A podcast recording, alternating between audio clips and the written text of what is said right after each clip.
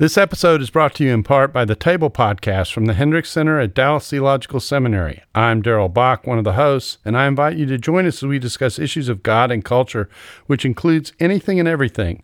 Listen on your podcast app or at dts.edu slash the table.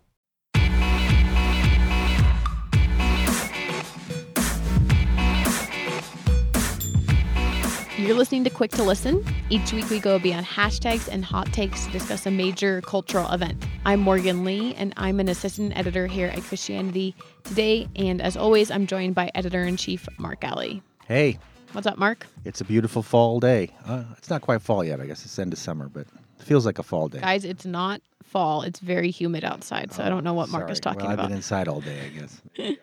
Mark, who's joining us? Uh, joining us is George Hawley. He's assistant professor of political science at the University of Alabama and frequent contributor to the American Conservative. Before I even uh, knew we were going to invite George on the show, I had already tagged two of his articles in the American Conservative to read. What Americans Think About Open Marriage is the religious right to blame for Christianity's decline. So he's a, um, a man interested in many topics. But in particular, we've invited him because of his forthcoming book, Making Sense of the Alt Right, which is with Columbia University Press. We're really excited about having him on the show because it's hard to find someone who knows the topic well and can speak about it frankly and fairly. George, welcome to the show. Thank you for having me. How's your summer been? Hot, but mostly good. I tried something new and to save money decided I would stay home while I wasn't teaching and watch my three children, ages four, two, and six months. Oh and my I've never been so exhausted. There you go. Exactly.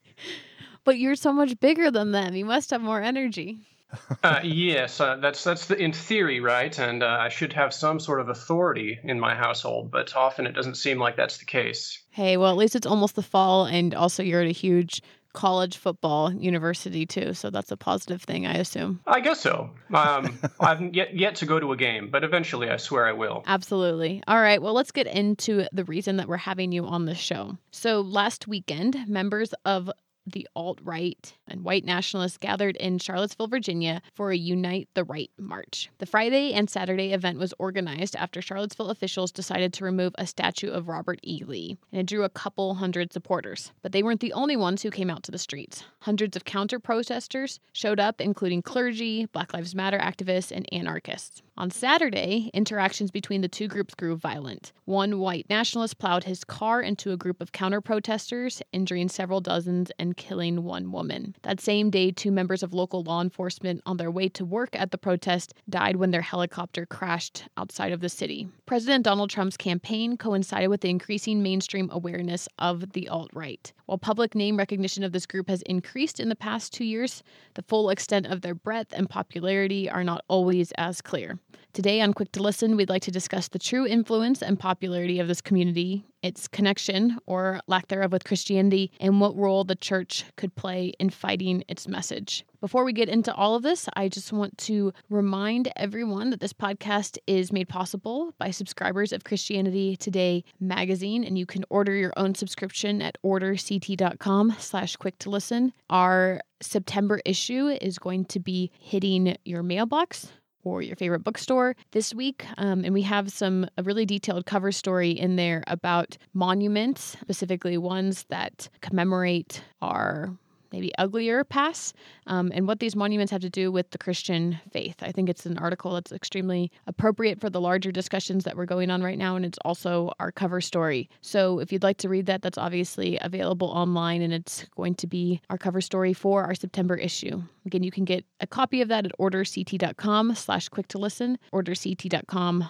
slash quick to listen. All right, George, before we hammer you with questions, I just want to take this time for Mark and I to do a gut check, which is when we give our visceral reactions to the news this week. Mark, do you want to tell us how, when you were reading these articles, how you felt? Well, I had mixed reactions. Obviously, uh, one is a little disturbed, to say the least, when we find people in America who have such, seeming to me, hateful and uh, intolerant attitudes. But I was also surprised at the visceral reaction of the counter protesters as well, and the visceral anger and seeming hate as well. And then the aftermath of all the commentary about it, it was an incident that surprised me uh, for the fury of response to it compared to other things that I think are going on that deserve an equally furious response. But this captured the imagination of the American public in a lot of ways. It's surprised me, frankly. So, uh, my reaction is I was a little bit slow to hear about everything that was going on. I kind of didn't catch up with the news until Sunday night. So, I think that some of the more kind of like horrible blow by blow of stuff that was happening, especially with this woman dying, didn't catch me in the same level as if I had been following the news all weekend. But yeah, I think that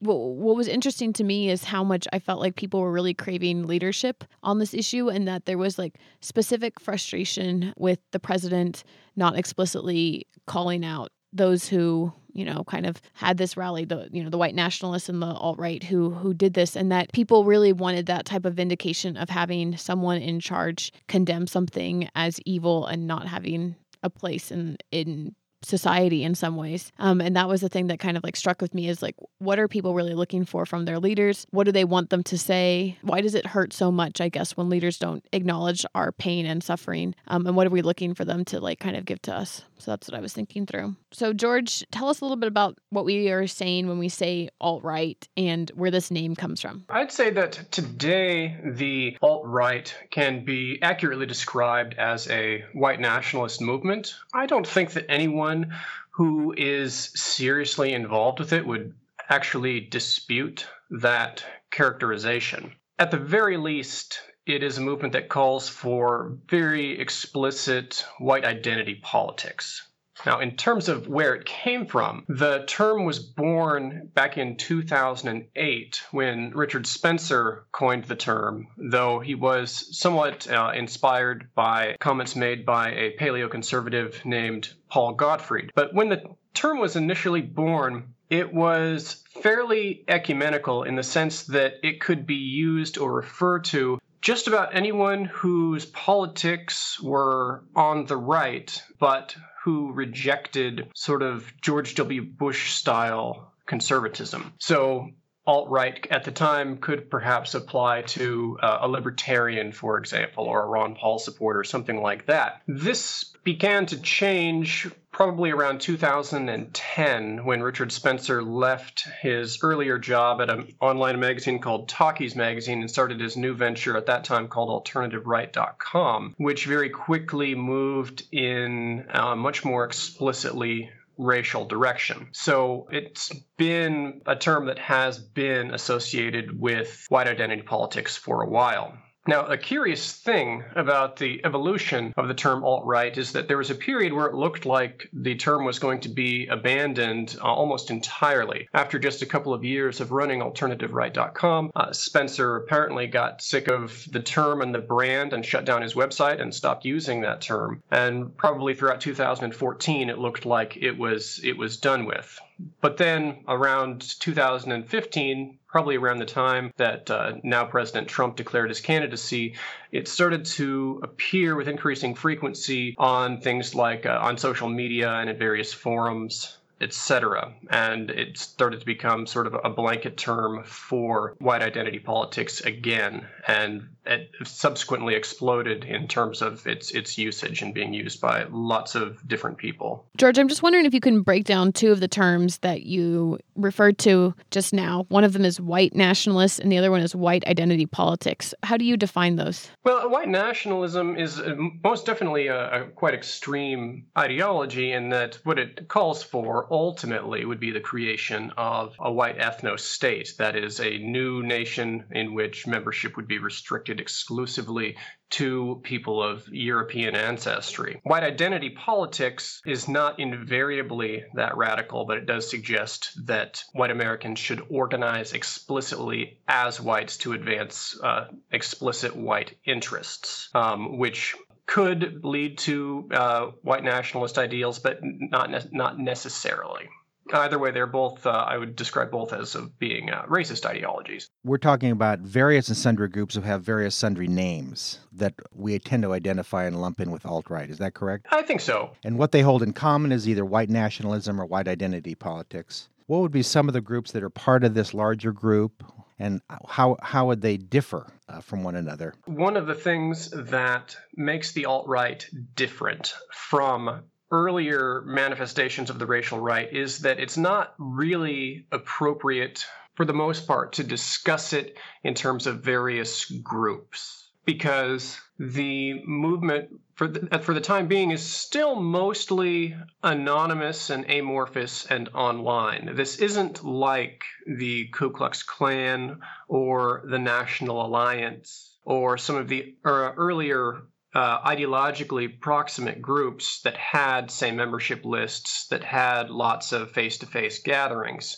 Um, a lot of the people involved in this uh, do so exclusively under pen names or even under, um, you know, no names at all, or just posting anonymously on various forums. When we think about groups, I suppose you could think about people who prefer different styles within the alt right, but it's not as though there are multiple large membership based organizations. I mean, there are some, but that's not really what the alt right is mostly about. Tell me if this is a stereotype or if it's really true. There just seems to be a tremendous amount of anger and even rage among alt right speakers and advocates. Is that are there is there such a thing as a calm, reasoned alt right person? There are a number of individuals who do like to present themselves uh, as being calm and reasonable and speaking in the language of of fairness and that sort of thing. If we think about individuals uh, like, say, Jared Taylor from American Renaissance. He uh,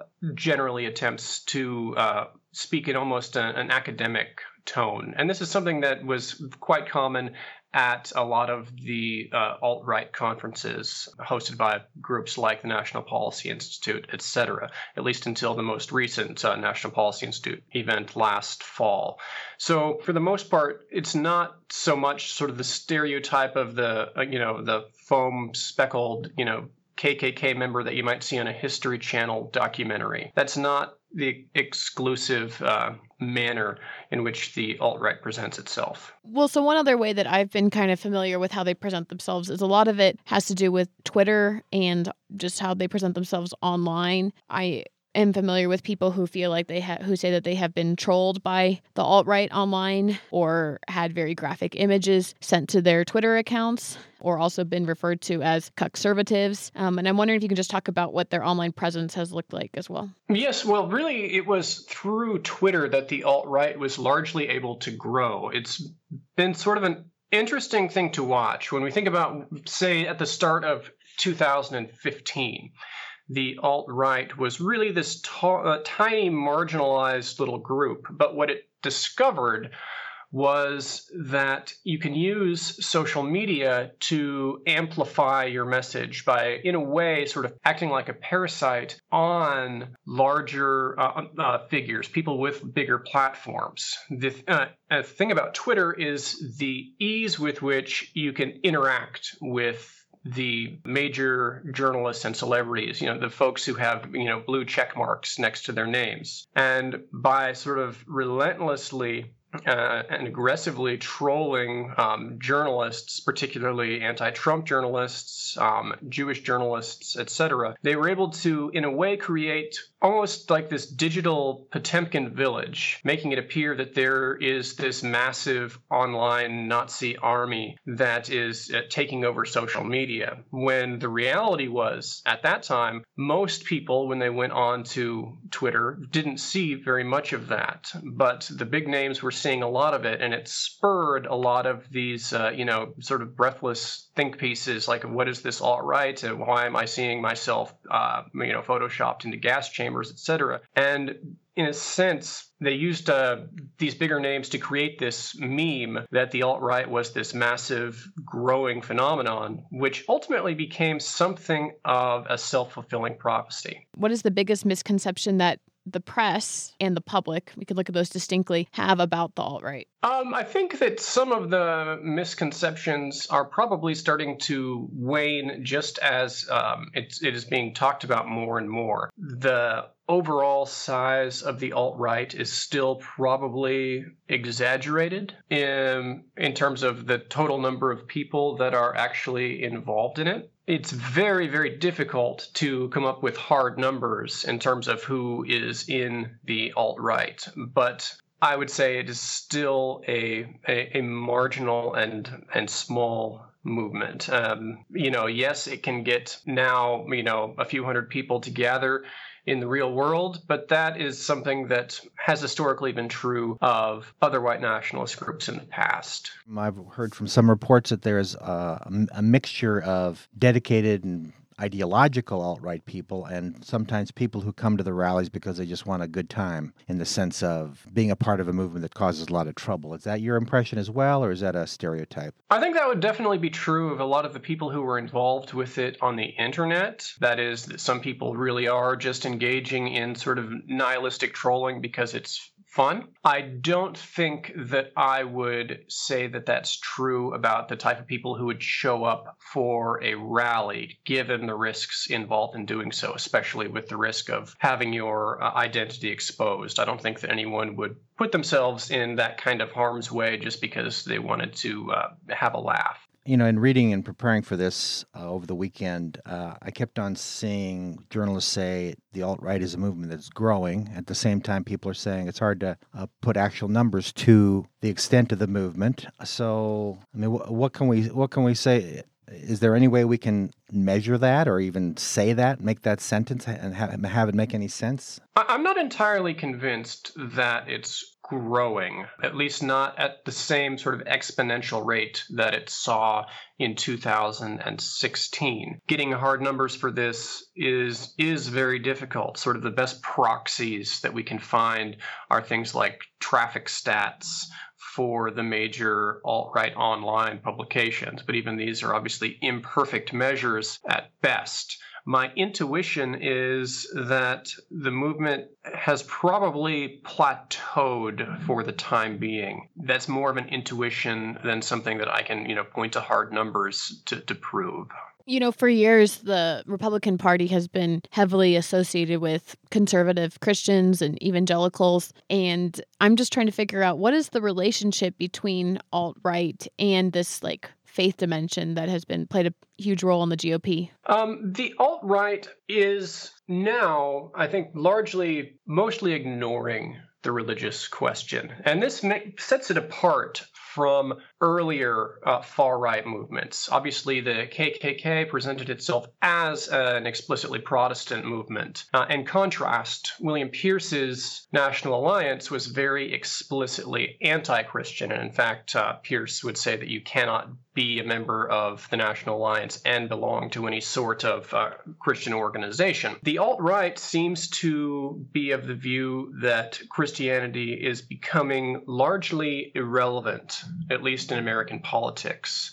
And as such, it seems to just be largely avoiding the subject, um, you know, not wanting to alienate potential members who still identify as Christians, but also at the same time making sure to denounce Christian leaders like, say, Russell Moore or Pope Francis, who are pushing forth a message that is at odds with their own. This episode is brought to you by smallgroups.com. Find everything you need to build, grow, and maintain a healthy, thriving small group ministry. Smallgroups.com equips you to develop your ministry model and train your leaders, to nurture spiritual growth in group members, to troubleshoot typical group problems, and also to avoid common pitfalls. Whatever your role in developing life changing community, we have resources for you. Visit smallgroups.com today.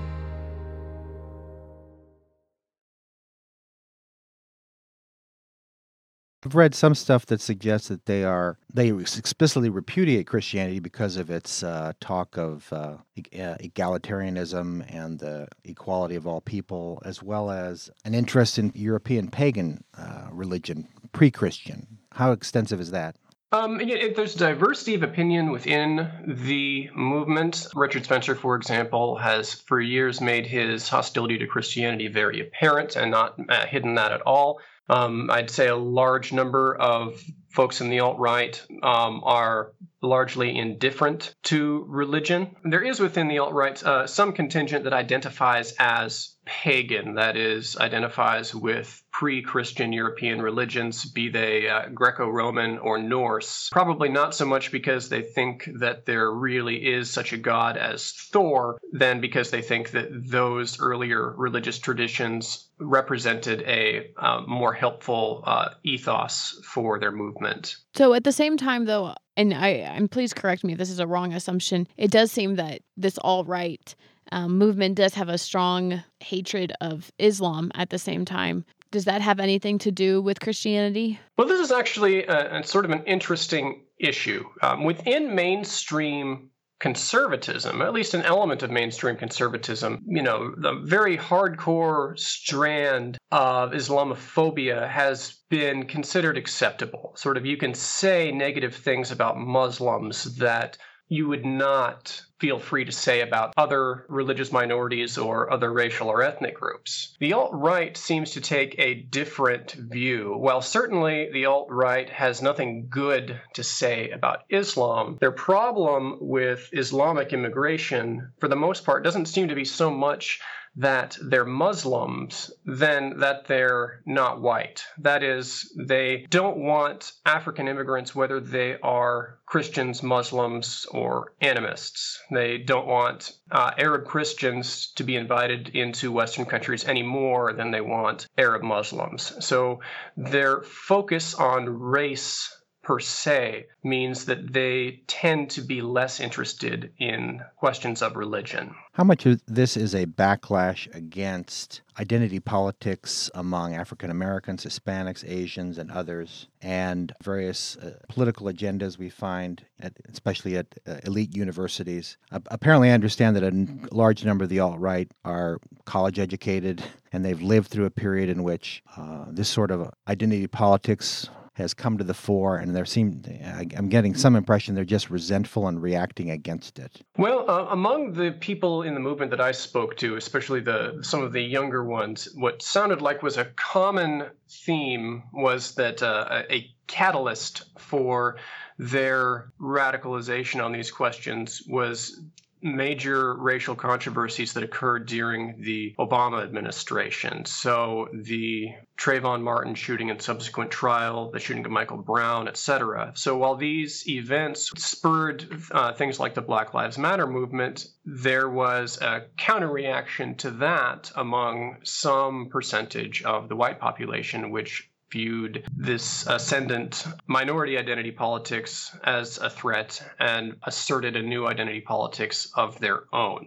Uh, so I think that there is some truth to the idea that this was in some ways a reaction to other brands of identity politics that were occurring at the same time. I'm curious what your thoughts are about just the fact that this movement exists at all, what that kind of says about the role of Christianity in the United States today. It is in a way related to sort of the waning of Christian influence in public discourse. Um, you know, for a long time, you know, right wing politics was focused on the issues of the religious right, which, you know, there was probably a, some racial angle to that movement as it was getting off the ground, things uh, related to private schooling and school desegregation, et cetera. But it was never at its core focused at least publicly exclusively on the racial issue.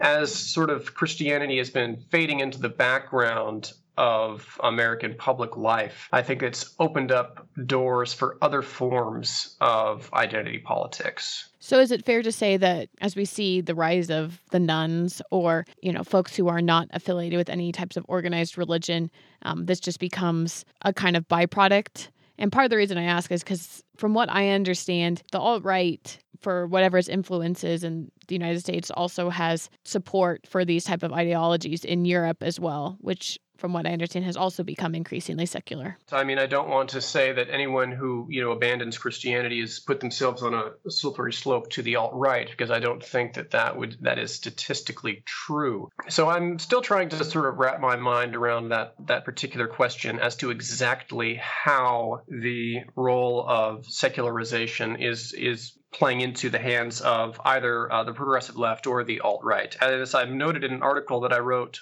for the American Conservative a few months ago, I was looking to see if feelings of uh, white solidarity, um, of uh, feeling a strong sense of white identity, was in any way related to one's identification as a Christian. And I actually found very little in the way of correlation. That is, that racial attitudes among whites, anyway, do not seem to be strongly related to religious identity. So, you know, in a way, uh, I think both the alt right and a number of uh, secular progressives had hoped that you know the decline of Christianity would invariably help one of their sides. I'm just not entirely sure that that's true. However, the two may ultimately be phenomenon that are occurring at the same time but not necessarily related to each other. To what extent is it fair to to give the alt right credit for the rise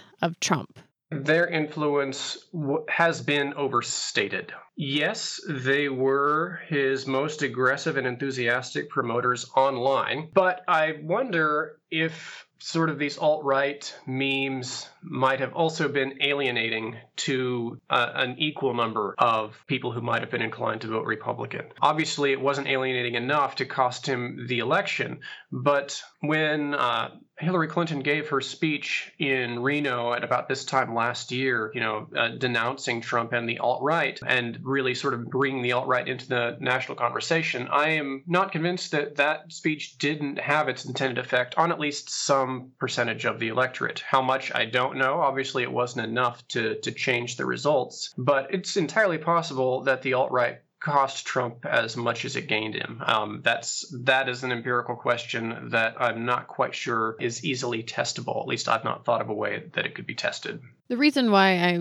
wanted to kind of ask you this question is just because, you know, the oft quoted number of this year is the 81% of white evangelicals who voted for Trump. I think that many of us were surprised by this kind of turnout and also by the amount of evangelical support that Trump got, given his close relationship with the alt right and the fact that you know evangelical leaders didn't do more to distance themselves from this group. Well, one of the assumptions of the question is that he is close to the alt right, or, or his administration is. Is that a fair assumption to begin with? I, I, do think it's true that um, elements of the Trump campaign and the Trump administration were willing to sort of give, you know, little winks to the alt right, and whereas and Trump was certainly very late in putting a large amount of distance between himself and that movement. Really, he didn't formally come out and condemn it until after the election, after the um, the very controversial National Policy Institute conference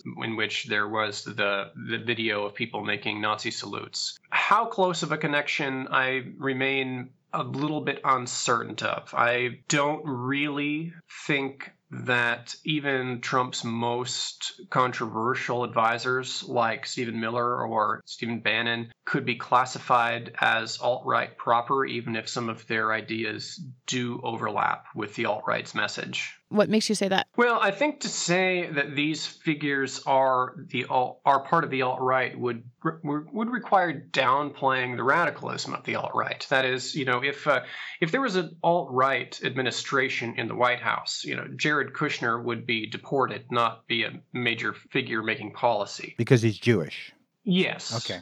Um, the alt right doesn't just want uh, an end to undocumented immigration. It doesn't just want, you know, a, a short term ban on migration from majority Muslim countries. It would like to see non whites, even those who are here legally or have been born here, to be made to leave the country, which is a, a stance that is, I would say, qualitatively different than even the most aggressive nativist rhetoric we've heard from people associated with Trump. Gotcha. How do you imagine that the Christian church might respond to a movement like the alt right? Well, it's it's difficult to say because I think that most mainstream Christian leaders have reacted negatively toward it. When we think about, say, the the Southern Baptist Convention has definitely uh, condemned these types of movements and the sentiments that motivate them, and the response has been mostly among the alt right to sort of laugh it off as not being relevant or being totally unimportant and not something that is going to help or hinder them in their cause. I think some of the uh, feeling, uh, especially the, during the Southern Baptist Convention that debated this, is that there may be Christians out there who are tempted by uh, alt right uh, ideology, and that, it was sort of a re- preliminary strike to say this is not something that belongs in the Christian church. End of conversation. But from what you're saying, it doesn't sound like there is much overlap between conservative Christianity and the alt right. Um, at least not uh, ideologically speaking, at least th- this manifestation of the racial right um, is not really presenting itself as a Christian movement, and, and much of it is presenting itself as explicitly anti Christian. So I'm not convinced that these statements by Christian leaders are going to do the movement very much harm. But you may be right that it such statements might keep people who might otherwise be interested in these sorts of ideas from moving in that direction. That's very difficult for uh, me to prove one way or the other, however. In terms of which denominations tend to do a better job, it turns out that the uh, empirical studies that I've seen do not necessarily match what a lot of people would expect. It turned out that uh, uh a study that was done, I, this was a few years ago, trying to see which denominations were more welcoming to membership inquiries from uh, people with. Actually, that uh, was minor- our cover story. oh, was it? Okay, that one, the, the one that found that it was in fact the evangelical denominations that uh, did a better job of enthusiastically responding to these inquiries. So um, it, it's a little bit curious, uh, interesting that that's the way that that worked out because it seems as though formally, um, you know, the official statements of the the mainline Protestant denomination seems to be more aggressively, you know, anti-racist, but in practice isn't necessarily always um, exhibiting that. I think that part of the reason why all these end up conflated in people's minds are that arguably President Trump's biggest supporters either come from the alt right or are represented by these evangelicals who serve on his advisory board, um, who have made various statements this year, often at times when um, the Trump administration is at a particularly difficult political point. Um, and so, in some ways, they might be conflated more than in normal circumstances. That could be. Um, another point that I think is important to note is that when we think about who the sort of the marquee names are of the religious right, it's very clear that there is I don't want to say a leadership vacuum, but there are not the same sorts of, you know, household names that there were a couple of decades ago. Back in the 90s, everyone was talking about Jerry Falwell, Pat Robertson, etc., as being these very important figures. Back in 2004, people were saying, oh, that these religious right leaders, they were the real kingmakers in American politics. They're responsible for George W. Bush's election. I don't know who, what, what Christian leader today has that sort of influence with anyone anymore in the sense of having the same sort of mass following that that first generation of religious right leaders had. It's I've been, it's been hard for me to sort of make sense of what is uh, what is the significance of these evangelical spokespeople coming out enthusiastically for Trump? Because I'm just not sure how many people are, are listening to what they have to say. All right. Well, thank you everyone for listening to the show. You can give us all your feedback at CT Podcasts. That is our handle on Twitter, or you can go on Facebook at facebook.com slash CT Podcasts. Now is the time of the show we call Precious Moments, which is when we ask everyone to share something that is bringing them joy this week and also where they can be found online. Mark, do you want to go first? Yeah, what's going to bring me joy is something I'm going to go pick up on Friday for my uh, wife's and my anniversary, I bought us a, a canoe. Where so are you going canoeing? canoeing in our elderly years. Where? So we'll go to lakes. You know, you know, there's just a thousand one lakes in Minnesota and Wisconsin and Illinois, and I thought that might be something we could actually continue to do for many years hence, and it would be a lot of fun. So, where are you going to get it from? From a uh, a manufacturing plant. Uh, I don't know what you call it. Just a, the place that makes them in Michigan. A canoe factory. A canoe factory. Yes. exactly. Cool. So you can reach me at uh, the Galli Report, which you can subscribe to by uh, signing on to uh, Christianity Today slash the Galli Report. That Galli is spelled with an I instead of an EY, and you'll be the, I I basically every week supply links and commentary on those links, and not irregularly, I sometimes link to a gentleman named George Hawley and some of the stuff he writes. Cool. George? I am hopeful that I will have joyous news today. This was uh, my oldest son's first day of pre K, so I have my fingers crossed that uh, when I get home, um, I will hear that it was an amazing experience for him, and I will uh, be eager to hear how it went. Awesome. Good luck. Indeed, um, life will be much easier if he doesn't fear going to school. So, um, wish us luck on that. And if you want to find out more about my work, you can visit my website, which is simply www.georgehawley.com, or you can follow me on Twitter at George Hawley UA. How do people spell Hawley? H A W L E Y. And I would, uh, he sound George sounds like he's a little shy, but I would put a plug in for his book, Making Sense of the All Right, which alt right, which is going to be published what in another month. Uh, yes, and uh, there, on my website there are links to all five of my books. Okay, great. All right. My precious moment this week is that I went to Broadway in Chicago last night. It was very crazy. There were thousands of people there. And I ended up meeting and hanging out with two different families. There was one family that drove up from Indiana, and there was another family that was vacationing from Ireland. And I got to hang out with both of them and watch a little bit of Broadway, which was really fun. And I enjoyed it a lot. But the crowds are crazy. People can find me on Twitter at M E P A Y N L. That is it for us this week. Thank you everyone for listening to the show yet again. You can find the show on Apple Podcasts, which is also where we ask you to leave a review and tell us what you think of the show. Thank you everyone who has left a review for us. We really appreciate it. And you can order your subscription to Christianity Today by going to orderct.com slash quick to listen. And as usual, thanks to Richard Clark and Cray Allred for their work producing the show. We'll see you all next week.